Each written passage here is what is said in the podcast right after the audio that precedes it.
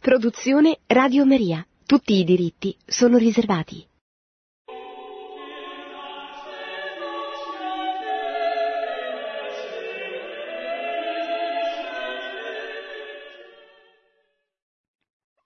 Cari amiche, cari amici, buonasera. Il tema questa trasmissione della Voce del Magistero sarà l'omelia che Papa Francesco ha tenuto domenica in, occasio- in occasione della chiusura del Giubileo della Misericordia, l'anno dedicato a questo tema, in occasione della solennità di Cristo Re, che appunto si celebra a chiusura dell'anno liturgico nel, con, con la nuova liturgia e che è stato anche il giorno in cui firma, il Papa ha firmato la lettera apostolica che conclude questo anno liturgico, questo anno santo, Misericordia et Misera, di cui ci occuperemo nei prossimi martedì, nei prossimi, nelle prossime settimane, quella lettera apostolica che sta riempiendo, che ha riempito i TG e i giornali questa mattina in maniera molto sguaiata e inopportuna, come avrete potuto notare. La grande maggioranza dei giornali, con poche eccezioni, e dei telegiornali, anche qui con poche eccezioni e con poco senso di, di responsabilità nei confronti degli ascoltatori, con un atteggiamento certamente non professionale, ma che ricorda molto quel modo di intossicare le notizie tipico eh, dei servizi segreti. Il KGB era un maestro nell'operare queste forme di intossicazione che consistono nel concentrare l'attenzione dei lettori o degli ascoltatori soltanto su un tema a proposito di un, di un argomento, di un documento e così di far sì che tutti gli altri temi affrontati nel documento o tutti gli altri aspetti della notizia vengano dimenticati o non vengano neppure presentati. Così è avvenuto per questo documento, questa lettera apostolica Misericordia et Misera, che sono le parole di Sant'Agostino con cui il, il, il santo vescovo di Ippona commenta l'incontro fra Gesù e l'adultera, nel, raccontato nel Vangelo di Giovanni, eh, che sapete appunto va a finire che Gesù chiede a coloro che volevano lapidare la donna colta in fragrante adulterio di scagliare loro per primi la pietra che avrebbe dovuto cominciare a uccidere la donna peccatrice. E allora questi, lasciando cadere le pietre che avevano già in mano, uno per uno se ne vanno perché appunto riconoscono che anche loro erano dei peccatori e che quindi non avevano titolo per lapidarla. E rimane, dice Sant'Agostino, la misericordia e la misera, cioè la povera donna e la misericordia che ha davanti, che è il Signore Gesù, che le dice appunto neanch'io ti condanno, vai e non peccare più, dove ribadisce la gravità del peccato, ma ribadisce anche la maggior forza, la superiorità dell'amore misericordioso di Dio nei confronti di qualsiasi peccato, che è il senso di questa lettera apostolica che invece è stata ridotta a un gesto, un gesto normalissimo che il Papa ha compiuto, cioè ha esteso quello che aveva già previsto per eh, eh l'anno santo di dare la facoltà a tutti i sacerdoti di assolvere dal grave peccato di aborto coloro che si fossero convertiti e confessati e avessero dimostrato il pentimento e ha esteso per sempre quello che aveva permesso per il corso di un anno. Forse perché non sapevano cos'altro dire, forse perché non avevano letto il documento e dalle redazioni il direttore gli aveva detto di dire per forza qualche cosa.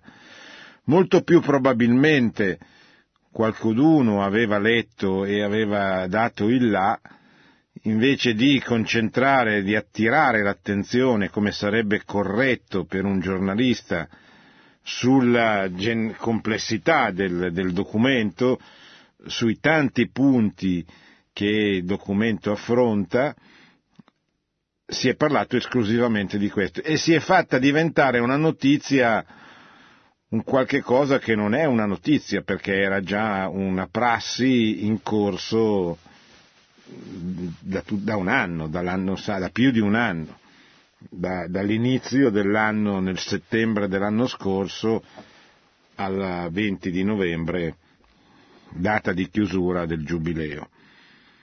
È stata una notizia come se fosse cambiato chissà che cosa, si è cercata, si è inventata una, una contrapposizione nel mondo cattolico conservatore e si, è, si sono lasciati i microfoni o i, le paginate dei giornali ai cosiddetti cattolici progressisti che hanno incessa, incensato questo gesto che nella realtà è un gesto normale che estende, eh, che, che, ricorda verità fondament- due verità fondamentali che il Papa ribadisce del testo del documento, cioè che l'aborto è un delitto gravissimo, per cui non è stata neppure tolta la scomunica prevista dal codice di diritto canonico e, e, e mantenuta, come ha spiegato Monsignor Fisichella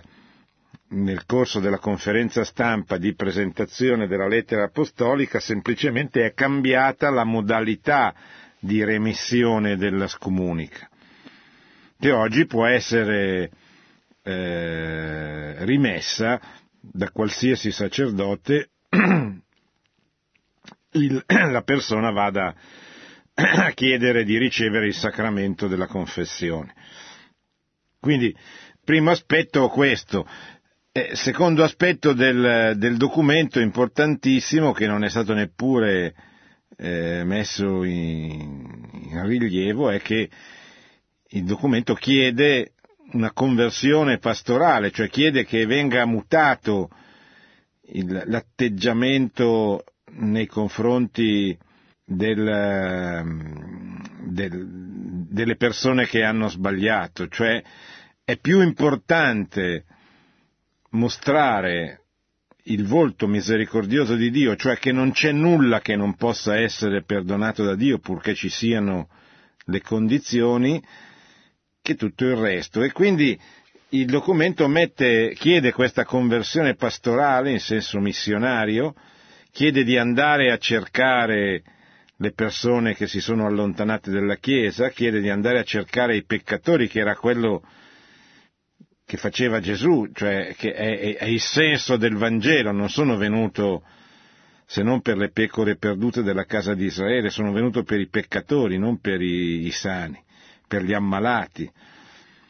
E chiede, all'interno di questa conversione pastorale, chiede che si metta al centro il sacramento della confessione, perché il segno della conversione, il segno del cambiamento, il segno che la nuova evangelizzazione è in corso è che la gente vada a confessarsi, ritorni al sacramento della penitenza, ritorni a riconoscere di avere sbagliato, ritorni a riconoscere di, avere, di essere andata fuori strada, ma ritorni sulla strada giusta, cioè ritorni a casa. Questo è il senso di tutta di tutto il documento, che non è un, grandi, un lunghissimo documento, che comprende anche tanti suggerimenti lasciati così alla, alla fantasia operativa dei fedeli, dei parroci, dei vescovi, delle associazioni, dei movimenti, dei gruppi. Il Papa chiede che venga istituita la giornata del povero, una volta all'anno, nel corso dell'anno liturgico, chiede che venga istituita la domenica della parola di Dio, che si metta al centro la Bibbia, di cui tutti parlano ma poi nessuno la legge.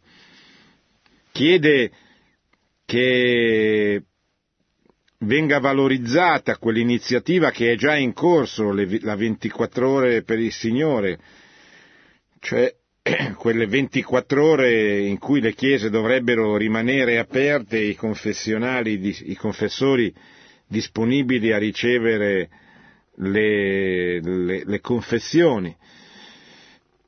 Cioè il Papa chiede che ci sia da parte delle comunità cristiane un atteggiamento di ricerca e di attenzione nei confronti di coloro che sono, si sono allontanati dalla Chiesa o che non sono mai stati raggiunti dalla Chiesa.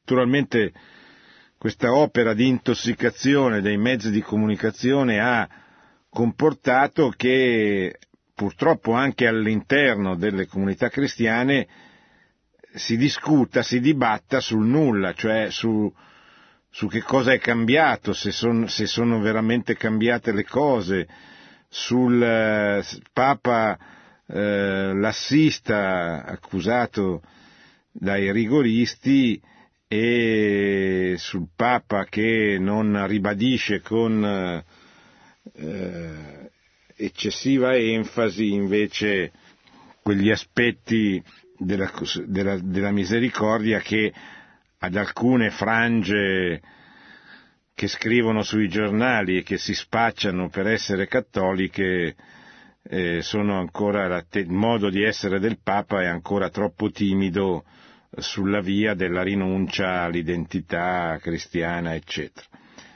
Eh, purtroppo, o per fortuna, anzi per fortuna, il Papa non è né uno né l'altro e i suoi testi, i suoi documenti, basta leggerli per rendersi conto che hanno una logica missionaria molto precisa e molto semplice. Potrà piacere più o meno il suo modo di, di, di, affrontare i problemi, lo fa con eh, il suo stile e non potrebbe essere diversamente, ma certamente nel Magistero di Papa Francesco, come nel Magistero dei suoi predecessori, è assolutamente evidente l'intenzione missionaria, cioè l'intenzione di far sì che i cristiani escano dalle sacrestie smettano di, eh, di, di guardarsi eh, l'ombelico, possiamo dire, di, di, concentrarsi su loro stessi, sulle, sui problemi interni alle comunità e vadano a cercare coloro che si sono perduti, coloro che sono stati abbandonati, coloro che non sono stati raggiunti. Cioè quelle persone, come diceva il cardinale Biffi, disperate, lui diceva sazi e disperati, ormai non sono più tanto sazie, sono solo disperate. Quelle persone che come il figlio prodigo hanno lasciato la casa del padre, non si trovano bene, anche se non sono ancora arrivati a mangiare eh, le ghiande dei porci, ma non si trovano bene, sentono il dramma della solitudine, della mancanza di uno scopo nella vita, sentono che dopo il fallimento delle ideologie la loro vita non ha un grande significato. E quelli che sono nati nel periodo successivo al 1989, cioè alla caduta del muro di Berlino, cioè alla fine dell'epoca dei, delle ideologie, spesso non hanno mai neppure sperimentato che cosa significhi avere uno scopo, perseguire uno scopo, anche sbagliato, ma un, un qualche cosa che dia un senso alla loro vita. E allora i cristiani oggi si trovano circondati da milioni di persone senza uno scopo, senza un senso, che vivono alla giornata, spesso non sono neppure favoriti dall'avere un lavoro e quindi sono ancora più eh, disperati per l'aumento della disoccupazione, soprattutto giovanile, per eh, la crisi economica che soprattutto dal 2008 colpisce il mondo occidentale. Ebbene, a queste persone il Papa dice che ci si deve rivolgere, dice alle comunità cristiane andate a cercarli, parlate loro, annunciate loro Gesù Cristo e annunciate il perdono che viene dall'opera misericordiosa di Cristo. E dopo il perdono, spiega bene nella lettera apostolica Misericordia et Misera, viene anche la gioia. Perché la gioia di essere stati perdonati è forse l'esperienza più grande, più bella, più commovente che un uomo possa fare nel corso della vita, quella di riscoprire la tenerezza di un Dio che non l'ha mai abbandonato ma che è stato abbandonato, di un Dio che non ha mai smesso di cercarmi, che non ha, non ha mai smesso di venirmi dietro per, per riportarmi a casa.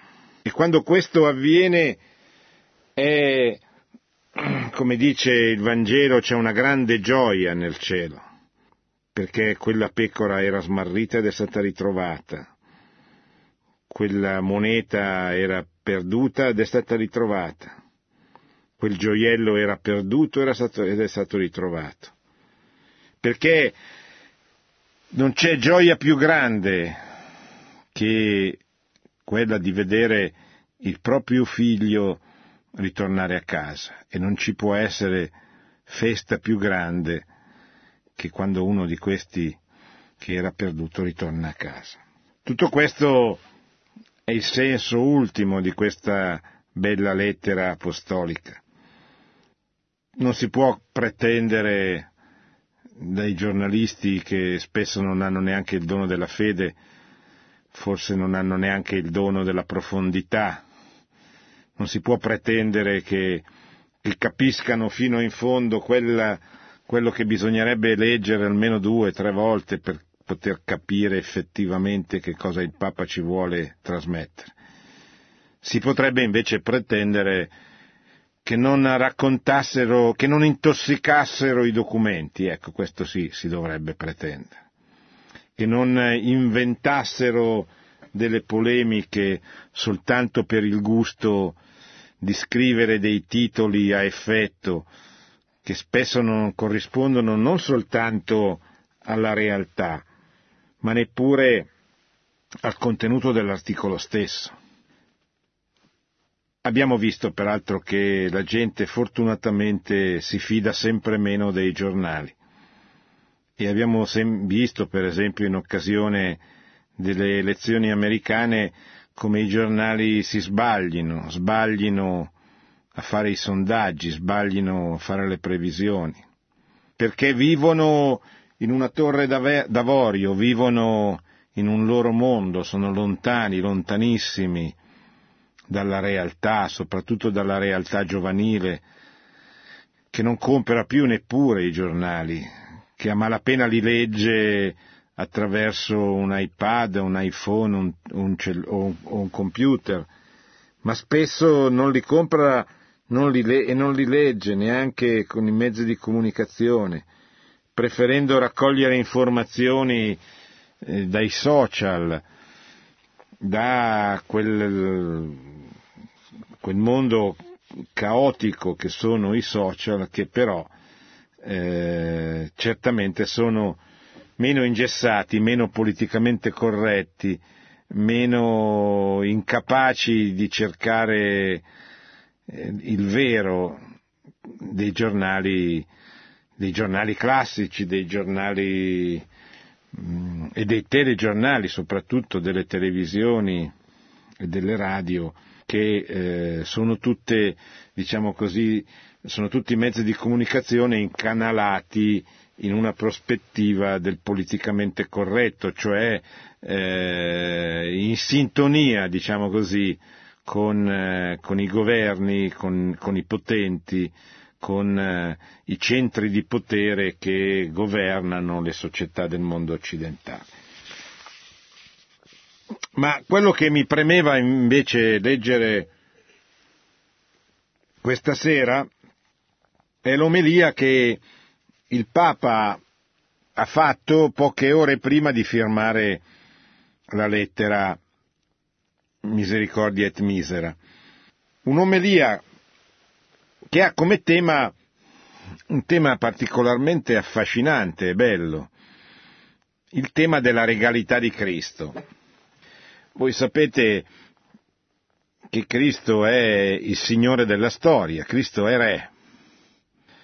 C'è un'enciclica addirittura di Pio XI, Paparatti, che nel 1926, quindi 90 anni fa, scrisse l'enciclica Quas Primas, con la quale istituiva la festa liturgica di Cristo Re, che allora non era alla fine dell'anno liturgico, ma era due domeniche prima della fine dell'anno liturgico, perché si voleva maggiormente enfatizzare che la regalità di Cristo è anche una regalità sociale, cioè non è un re che ambisce ad essere riconosciuto dalle sole persone, dai cuori, ma che ambisce ad essere riconosciuto, che è giusto che venga riconosciuto anche dalle nazioni, dalle società,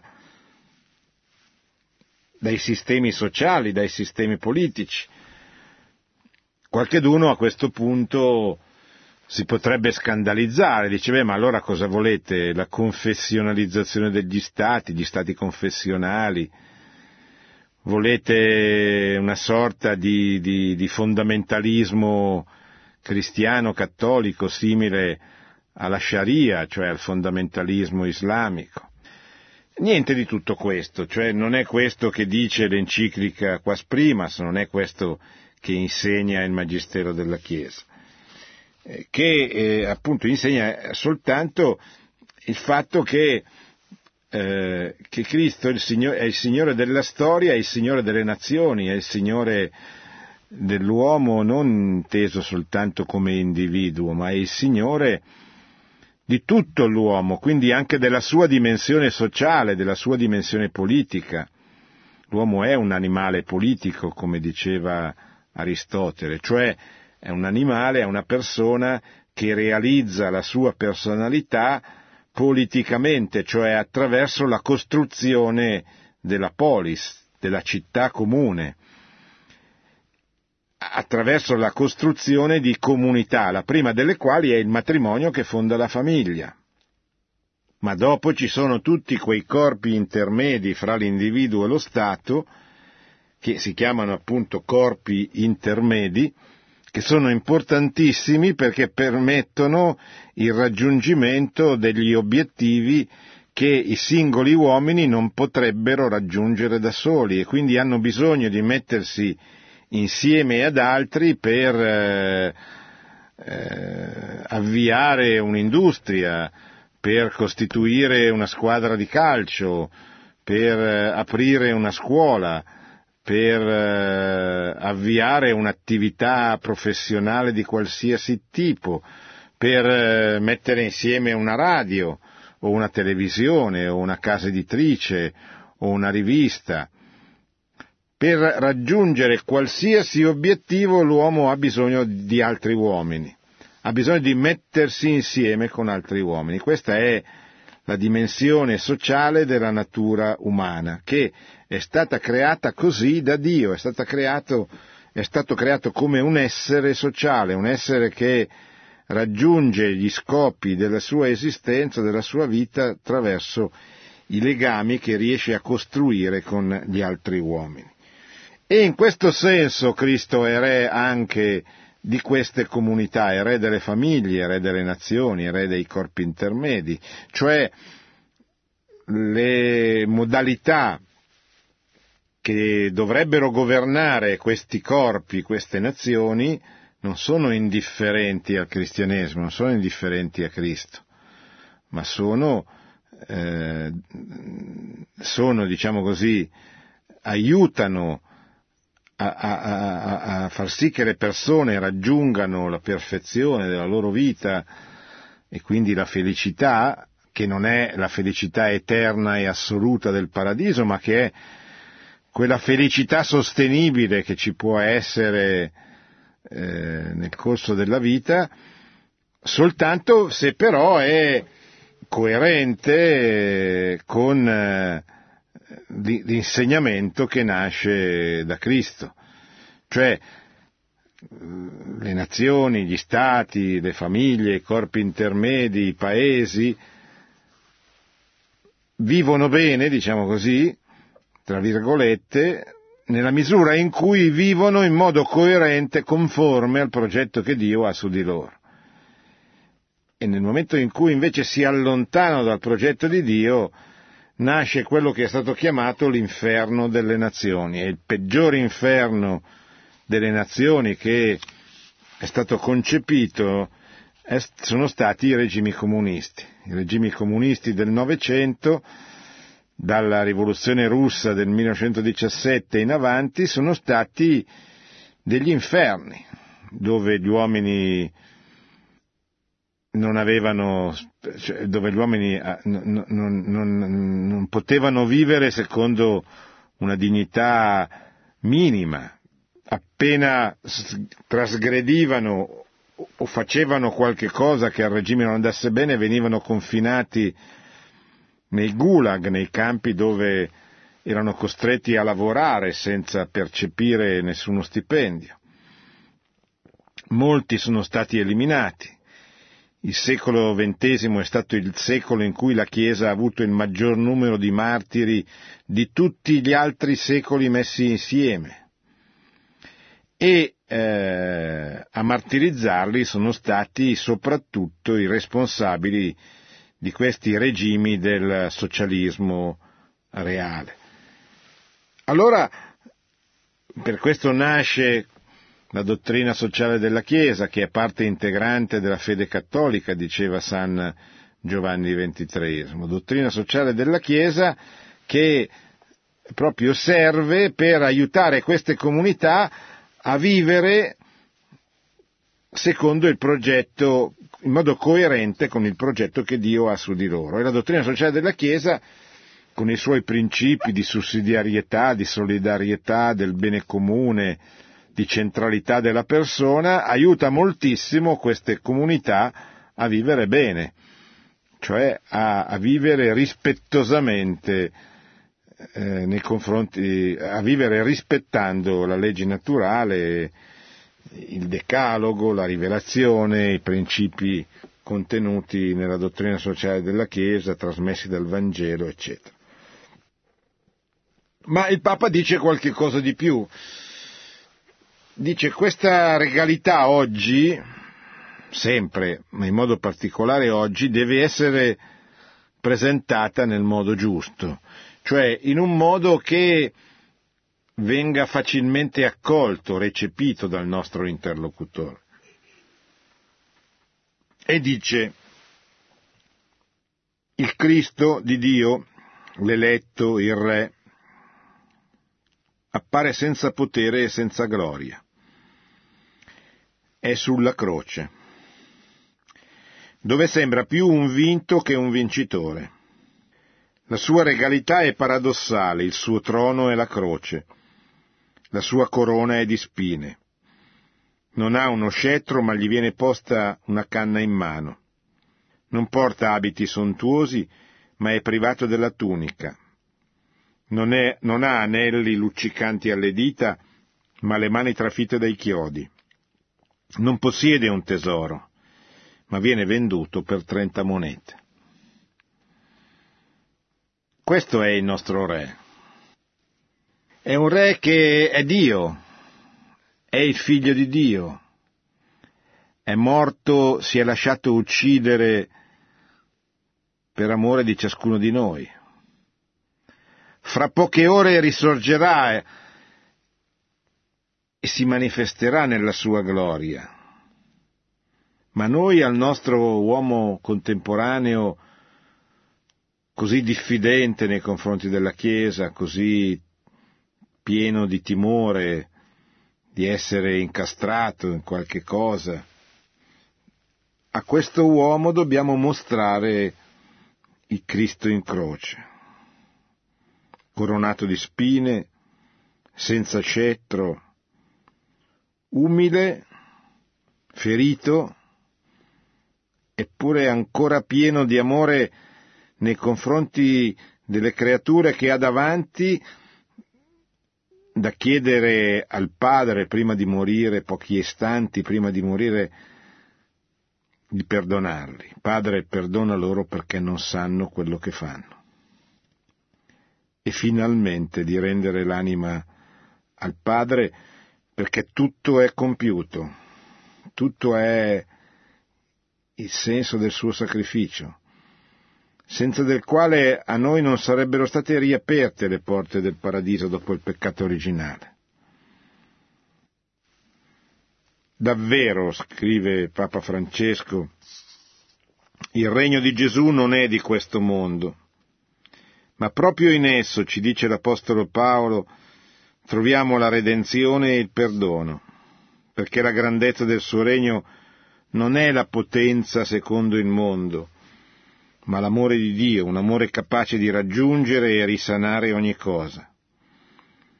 Per questo amore Cristo si è abbassato fino a noi, ha abitato la nostra miseria umana, ha provato la nostra condizione più infima, l'ingiustizia, il tradimento, l'abbandono.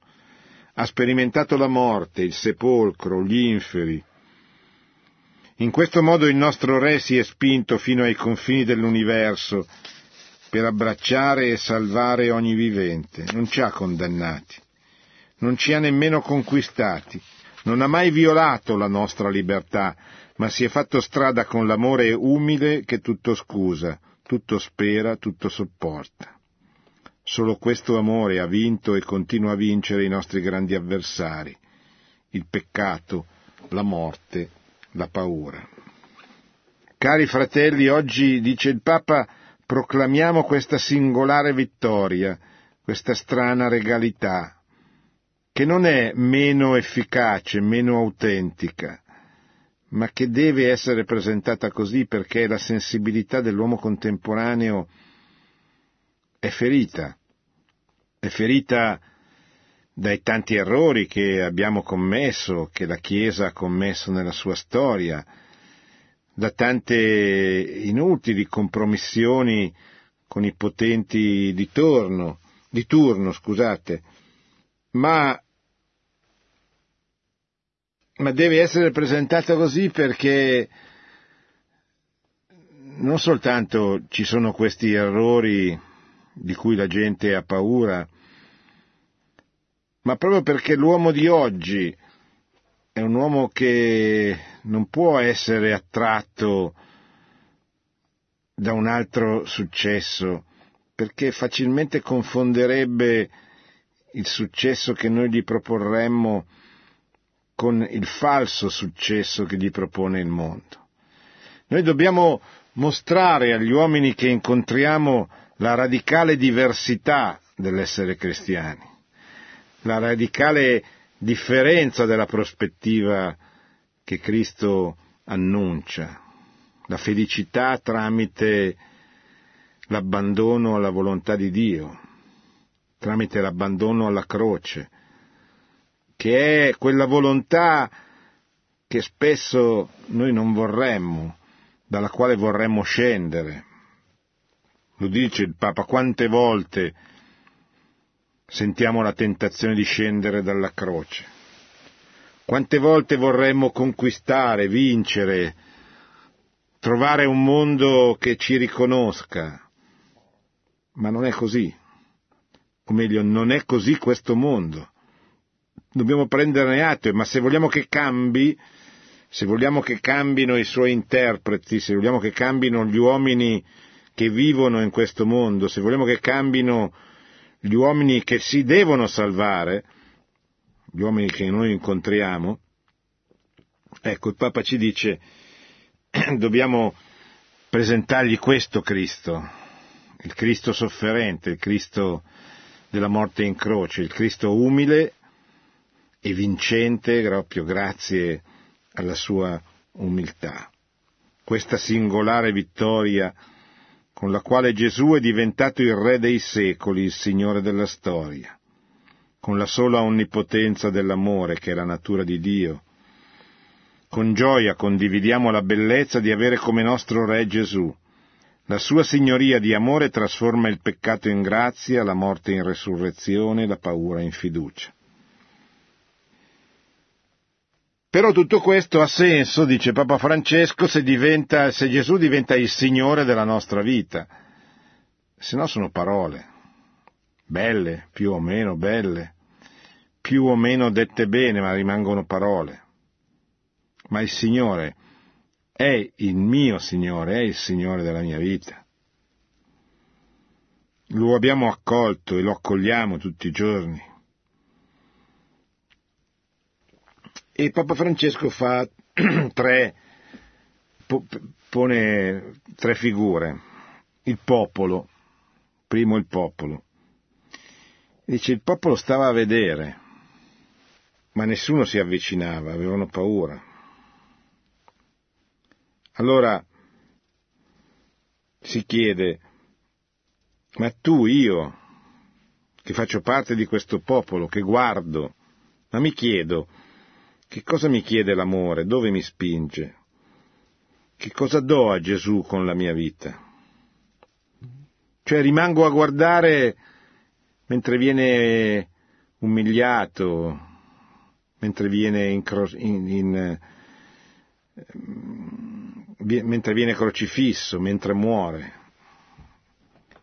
E non mi viene da chiedergli cosa posso fare per te. Francesco riprende da Sant'Ignazio questo dialogo, queste domande che nel corso degli esercizi spirituali Sant'Ignazio si chiede più, chiede a chi fa gli esercizi di, di chiedersi più volte. Poi c'è un secondo gruppo che comprende diversi personaggi, capi del popolo, i soldati, un malfattore. Sono tutti uomini che deridono Gesù, lo provocano e subiscono una tentazione ancora peggiore rispetto a quella del popolo. Qui tentano Gesù come fece il diavolo all'inizio del Vangelo, perché rinunci a regnare alla maniera di Dio, ma lo faccia secondo la logica del mondo. Scendi dalla croce, sconfiggi i tuoi nemici, glielo dice il soldato romano, ma se sei veramente il figlio di Dio, scendi mostrati.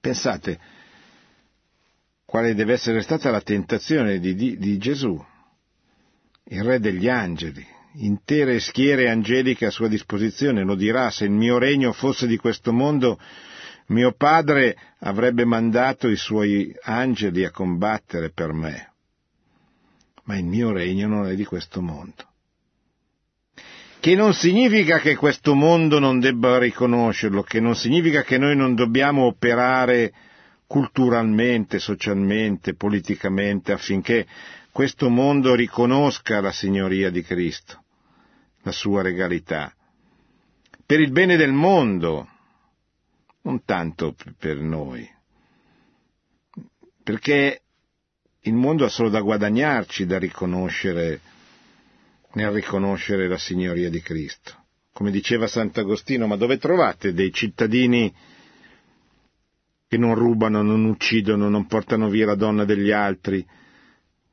non parlano male dei padri, delle madri, della patria, celebrano le feste. Dove li trovate dei cittadini come i cristiani che rispettano i dieci comandamenti, in positivo e in negativo? Poi c'è un terzo un terzo elemento, e così, dice, così, scrive Papa Francesco, per accogliere la regalità di Gesù siamo chiamati a lottare contro questa tentazione, siamo chiamati a fissare lo sguardo sul crocifisso per, per diventargli sempre più fedeli. E quante volte invece noi abbiamo cercato le appaganti sicurezze offerte dal mondo, dice Papa Francesco. Quante volte siamo stati tentati di scendere dalla croce? La forza di attrazione del potere e del successo è sembrata una via facile e rapida per diffondere il Vangelo, dimenticando in fretta come opera il regno di Dio. Quest'anno della misericordia ci ha invitato a, ricopri- a riscoprire il centro, a ritornare all'essenziale. Questo tempo di misericordia ci chiama a guardare al vero volto del nostro Re, quello che risplende nella Pasqua, e a riscoprire il volto giovane e bello della Chiesa, che risplende quando è accogliente, libera, fedele, povera nei mezzi e ricca nell'amore, una Chiesa missionaria. La, misericordia, portandoci al cuore del Vangelo, ci esorta anche a rinunciare ad abitudini, a consuetudini che possono ostacolare il servizio al regno di Dio, a trovare il nostro orientamento solo nella perenne e umile regalità di Gesù, non nell'adeguamento alle precarie regalità e ai mutevoli poteri, poteri di ogni epoca. E quindi nel Vangelo c'è un ultimo personaggio, il malfattore che lo prega e gli dice Gesù, ricordati di me quando entrerai nel tuo regno. È il terzo modello, ma è il modello questo. Questa persona, semplicemente guardando Gesù, ha creduto nel suo regno, non si è chiuso in se stesso, ma con i suoi sbagli, con i suoi peccati, con i suoi guai si è rivolto a Gesù ha chiesto di essere ricordato e ha provato la misericordia di Dio. Oggi con me sarai nel paradiso. Dio, appena gliene diamo la possibilità, si ricorda di noi. Egli è pronto a cancellare completamente e per sempre il peccato, perché la sua memoria non registra il male fatto e non tiene sempre conto dei torti subiti come la nostra. Dio non ha memoria del peccato, ma di noi, di ciascuno di noi, dei suoi figli che ama, e crede che è sempre possibile ricominciare, rialzarsi, a partire, dirà, dal sacramento della riconciliazione.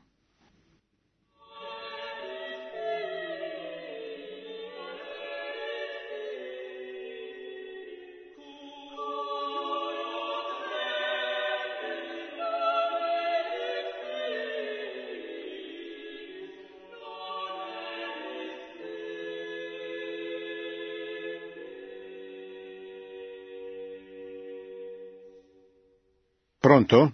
Pronto?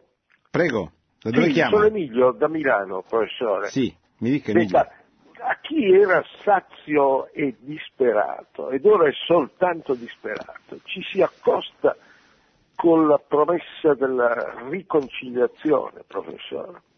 Grazie, professore. Sì, credo che sia quello di cui più o meno consapevolmente questa persona ha più bisogno cioè un po' di speranza, che nasce dalla consapevolezza che un Dio è morto per salvarlo, per renderlo felice. Un Dio che si occupa di lui, non che semplicemente governa il mondo con fare distaccato come poteva essere il Dio dei filosofi ma il Dio, il Dio cristiano che, che ama uno per uno e che vuole che tutti siamo felici. Credo che questo, eh, certo, non è facilissimo, bisogna trovare il modo di presentarlo, di farlo capire, però certamente è la strada che tocca il cuore delle, che può, è la strada che può più di tutte toccare il cuore delle persone. Pronto? Pronto? Buonasera signora. Buonasera io sono una signora di, della Sicilia e volevo un suo parere eh, riguardo al fatto che il Papa eh, ha dato la, mm, insomma, la disponibilità ai sacerdoti di dare la soluzione a chi pratica l'aborto. Eh, io ho praticato l'aborto ma ben 40 anni fa, adesso ho 70 anni, e, e in un momento di, di grande disperazione, di, di grande eh, insomma, sconforto, dato che avevo avuto due bambini uno dopo l'altro, con parti difficili, e dopo il primo parto avevo addirittura subito un'emorragia e quindi un raschiamento, insomma avevo sofferto tanto. Quindi ero così disperata che ritrovandomi di nuovo incinta dopo il secondo bambino ho convinto mio marito a cercare appunto di praticare l'aborto. E, e ho rischiato, ho rischiato la vita perché eh, essendo non in strutture pubbliche eh, il Signore mi ha fatto capire che avevo sbagliato e sono stata proprio sul punto di, di lasciarci la vita.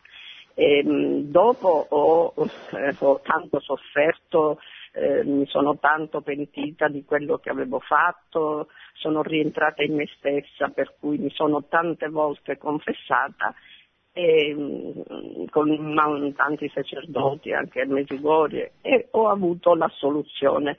Adesso il, il Papa appunto dice che eh, dà la, la disponibilità adesso ai sacerdoti di dare la soluzione. Io mi sono talmente eh, cioè pentita che subito dopo, cioè che dopo ho, eh, ho avuto eh, un altro figlio, cioè ho rimediato, ho voluto in sostanza quasi rimediare all'errore fatto e ho avuto un'altra gravidanza, il Signore mi ha premiato, mi ha mandato una bimba.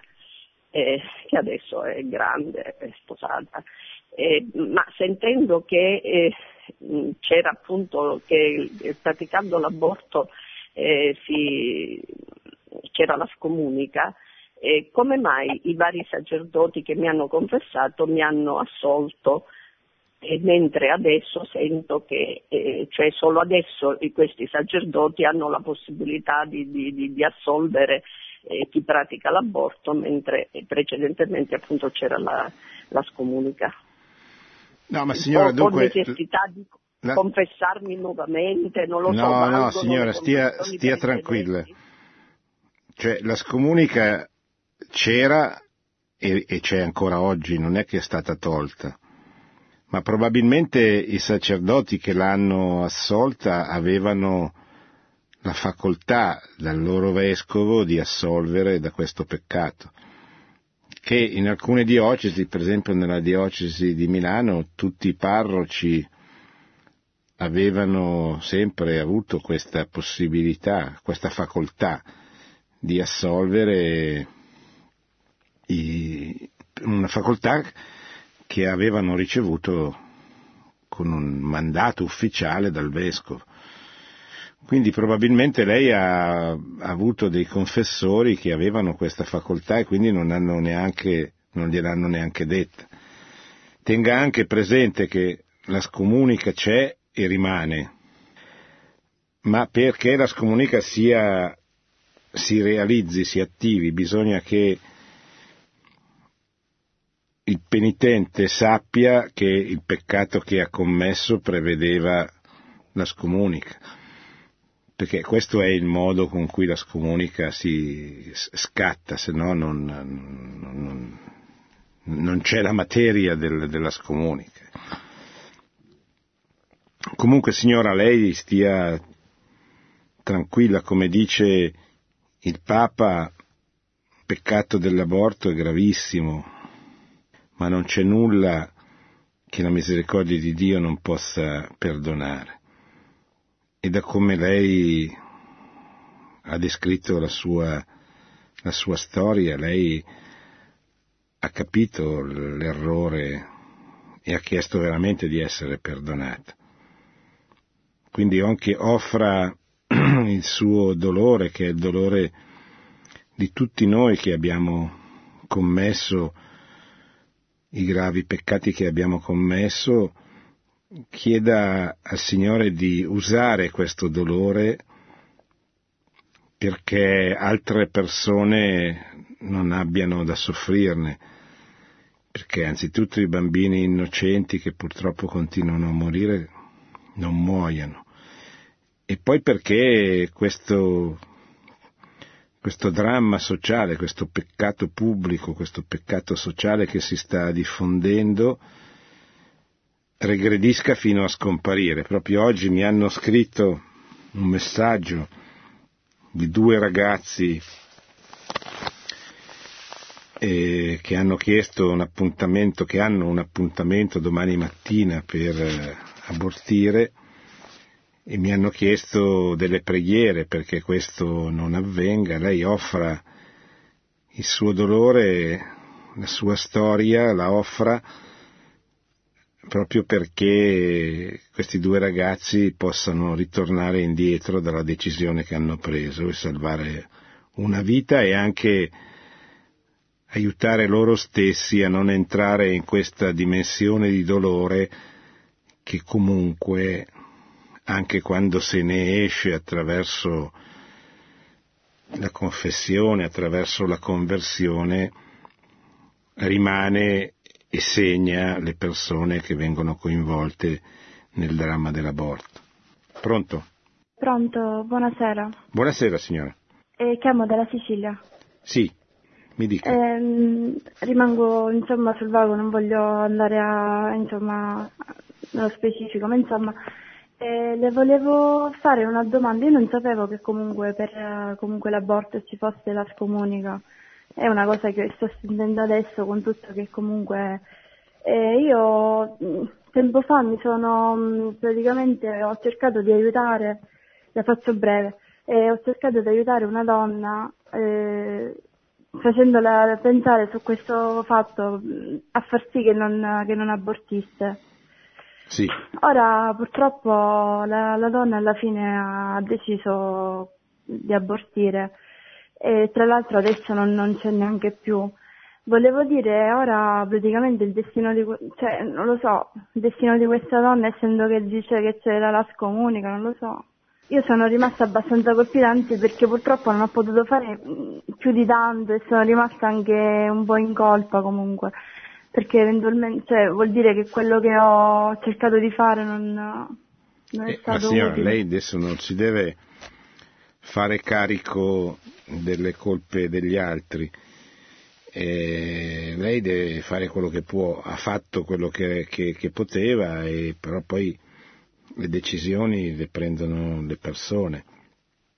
Cioè il fatto che ci sia o non ci sia la scomunica eh, non è che sì, scomunica indica la gravità eh, di un peccato, però non è che eh, il fatto che la signora sapesse o non sapesse, però rimane, il peccato rimane, cioè quindi mh, lei affidi questa signora alla misericordia di Dio, le faccia celebrare delle messe, l'aiuti con la preghiera, che è la cosa più, più importante, però appunto non, non si faccia carico di una cosa che prescinde dalla sua volontà.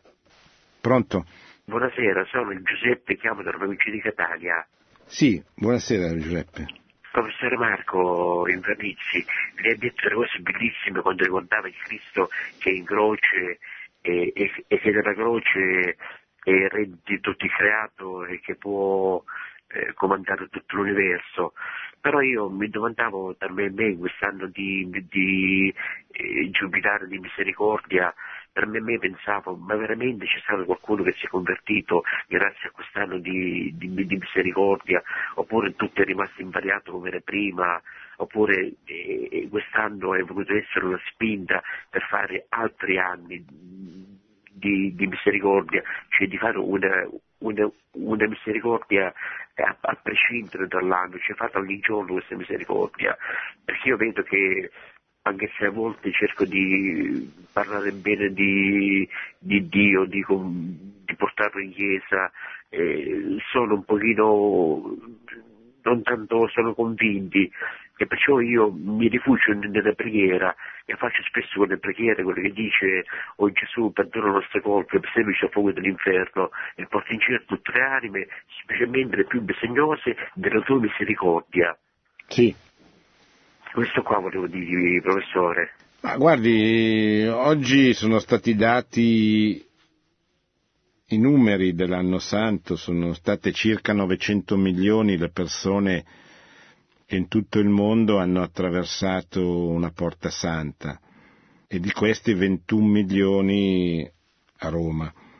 Allora, io non so, anche perché è un anno santo particolare, nel senso che è stato un anno santo molto decentrato. Il Papa ha voluto che nelle diverse diocesi ci fossero diverse porte sante aperte, cioè molti potevano lucrare l'indulgenza nella propria città, nella propria diocesi.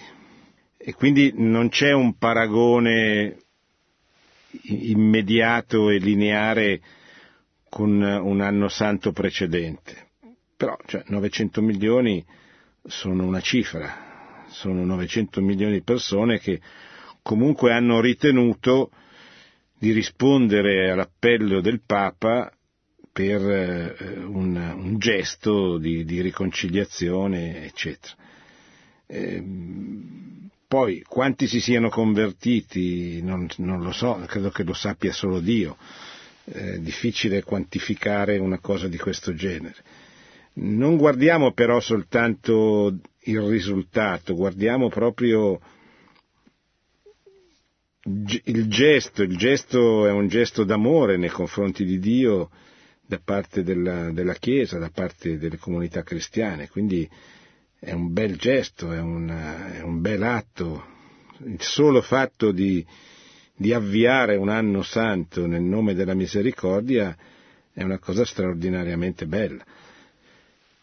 Poi i risultati dobbiamo anche imparare un po' a liberarci dai risultati. Noi dobbiamo fare tutto quello che possiamo come se tutto dipendesse da noi, ma poi tutto in realtà dipende da Dio, come diceva Sant'Ignazio. Quindi facciamo tutto, ma poi liberiamoci dall'ansia del risultato. Il risultato spetta a Dio. Pronto? Eh, buonasera. buonasera. Telefono da Ancona. Eh, sì. Stavo telefonando, prima, è la prima volta, premetto, che in 30 anni eh, riesco a parlare con Radio Maria. Ho chiesto alla Madonna se fosse sua intenzione e mentre ehm, formulavo il motivo per cui eh, ho telefonato, lei mi ha preceduto chiedendo preghiere per quei due ragazzini che domani hanno deciso di abortire.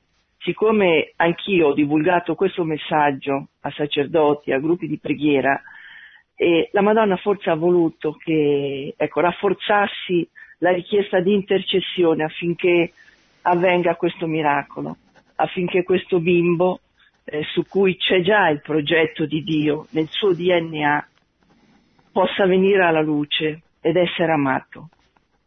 Sì. Grazie. Grazie a lei, signora. Grazie. Pronto? Pronto, buonasera professore. Buonasera, signora. Da dove chiama? Chiamo dalla Romagna. Sono rimasta anch'io molto sorpresa del fatto sono una cristiana praticante e mh, sono rimasta sorpresa per il, di venire a conoscenza che il, um, caso dell'aborto eh, è su, sottoposto a scomunica. Non l'avevo mai sentito pur frequentando la chiesa eh, abitualmente. Ecco, la mia domanda è questa. Eh, ma se una persona che ha commesso questo peccato come anche altri peccati gravissimi, quelli che sono indicati anche nei Dieci Comandamenti, ecco, i grandi peccati. Se uno si accosta al sacramento dell'organizzazione ed è sinceramente pentito, chiede perdono al Signore, io credevo che comunque fosse eh, assolto, sia a Milano come in un'altra diocesi, ecco, che non fosse necessario, cioè ehm, da parte di un sacerdote di avere ricevuto un mandato speciale per assolvere, ma che la soluzione, ecco, che la soluzione non fosse legata a un mandato particolare, ma comunque eh, naturale quando il penitente, il peccatore ecco, eh, risulta, eh, si dichiara penitente e sofferente e chiede perdono. Sì. Grazie. Sì, ma come ho detto prima, la scomunica scatta nel momento in cui chi commette il peccato è consapevole che quel peccato, quel, quell'atto preveda la scomunica. Se, non, se il penitente non lo sa, eh, la scomunica non scatta perché non c'è la piena avvertenza. Quindi c'è ovviamente la gravità del peccato, ma non c'è la componente della scomunica che scatta, cioè diventa operativa nel momento in cui eh, la persona è consapevole. E poi se eh, una persona va a confessarsi, non lo sa, e se non gli viene detto che il peccato che ha commesso prevede una scomunica, questo non può saperlo. Quindi bisogna essere molto sereni, tranquilli, cioè il Signore vuole la nostra salvezza, vuole la nostra santità, non vuole rovinarci, è un giudice che parteggia per noi, come, non so come spiegare, cioè è un giudice partigiano che vuole il nostro bene, che vuole salvarci, non vuole condannarci. Quindi bisogna avere un atteggiamento nei confronti del sacramento della confessione che è, è un grandissimo sacramento, proprio perché dà la pace, dà la tranquillità, dà la serenità, dà la gioia di essere perdonati, la gioia di essere ritornati a casa. E questo grande sacramento deve essere presentato così perché è vero che è così, cioè non è il posto della tortura, non è una sala di tortura, è il luogo dove scende la misericordia e la pace, scendono la misericordia e la pace. Questo aiuterà le persone ad accostarsi con frequenza, magari dopo tanto tempo, alla confessione. Pronto? Pronto? Prego signora, da dove chiama? Ah, buonasera professore, si chiamo da Ghilarza, in Sardegna, mi chiamo Maria. E, ehm, e sono grata a Radio Maria anche per questo di stasera. Eh, appunto i sacerdoti devono sempre informare che l'aborto è uccidere, perché molte persone non lo sanno che è essere umano da subito e non dopo mesi. Non so se mi sono sì. spiegata. Ecco, eh. allora i sacerdoti devono sempre informare e mi addolora per chi soffre tuttora e sempre. Grazie tante Radio Maria. Sì. Buonanotte. Buonanotte. I sacerdoti ma anche i, i medici, i genitori. C'è, non è che tutto deve venire dai sacerdoti, perché se poi non, non incontriamo i sacerdoti non è che eh, non dobbiamo sapere che l'essere umano concepito è una persona, è una persona, quindi dobbiamo dirlo, dobbiamo spiegarlo, dobbiamo comunicarlo affinché quella persona venga salvata.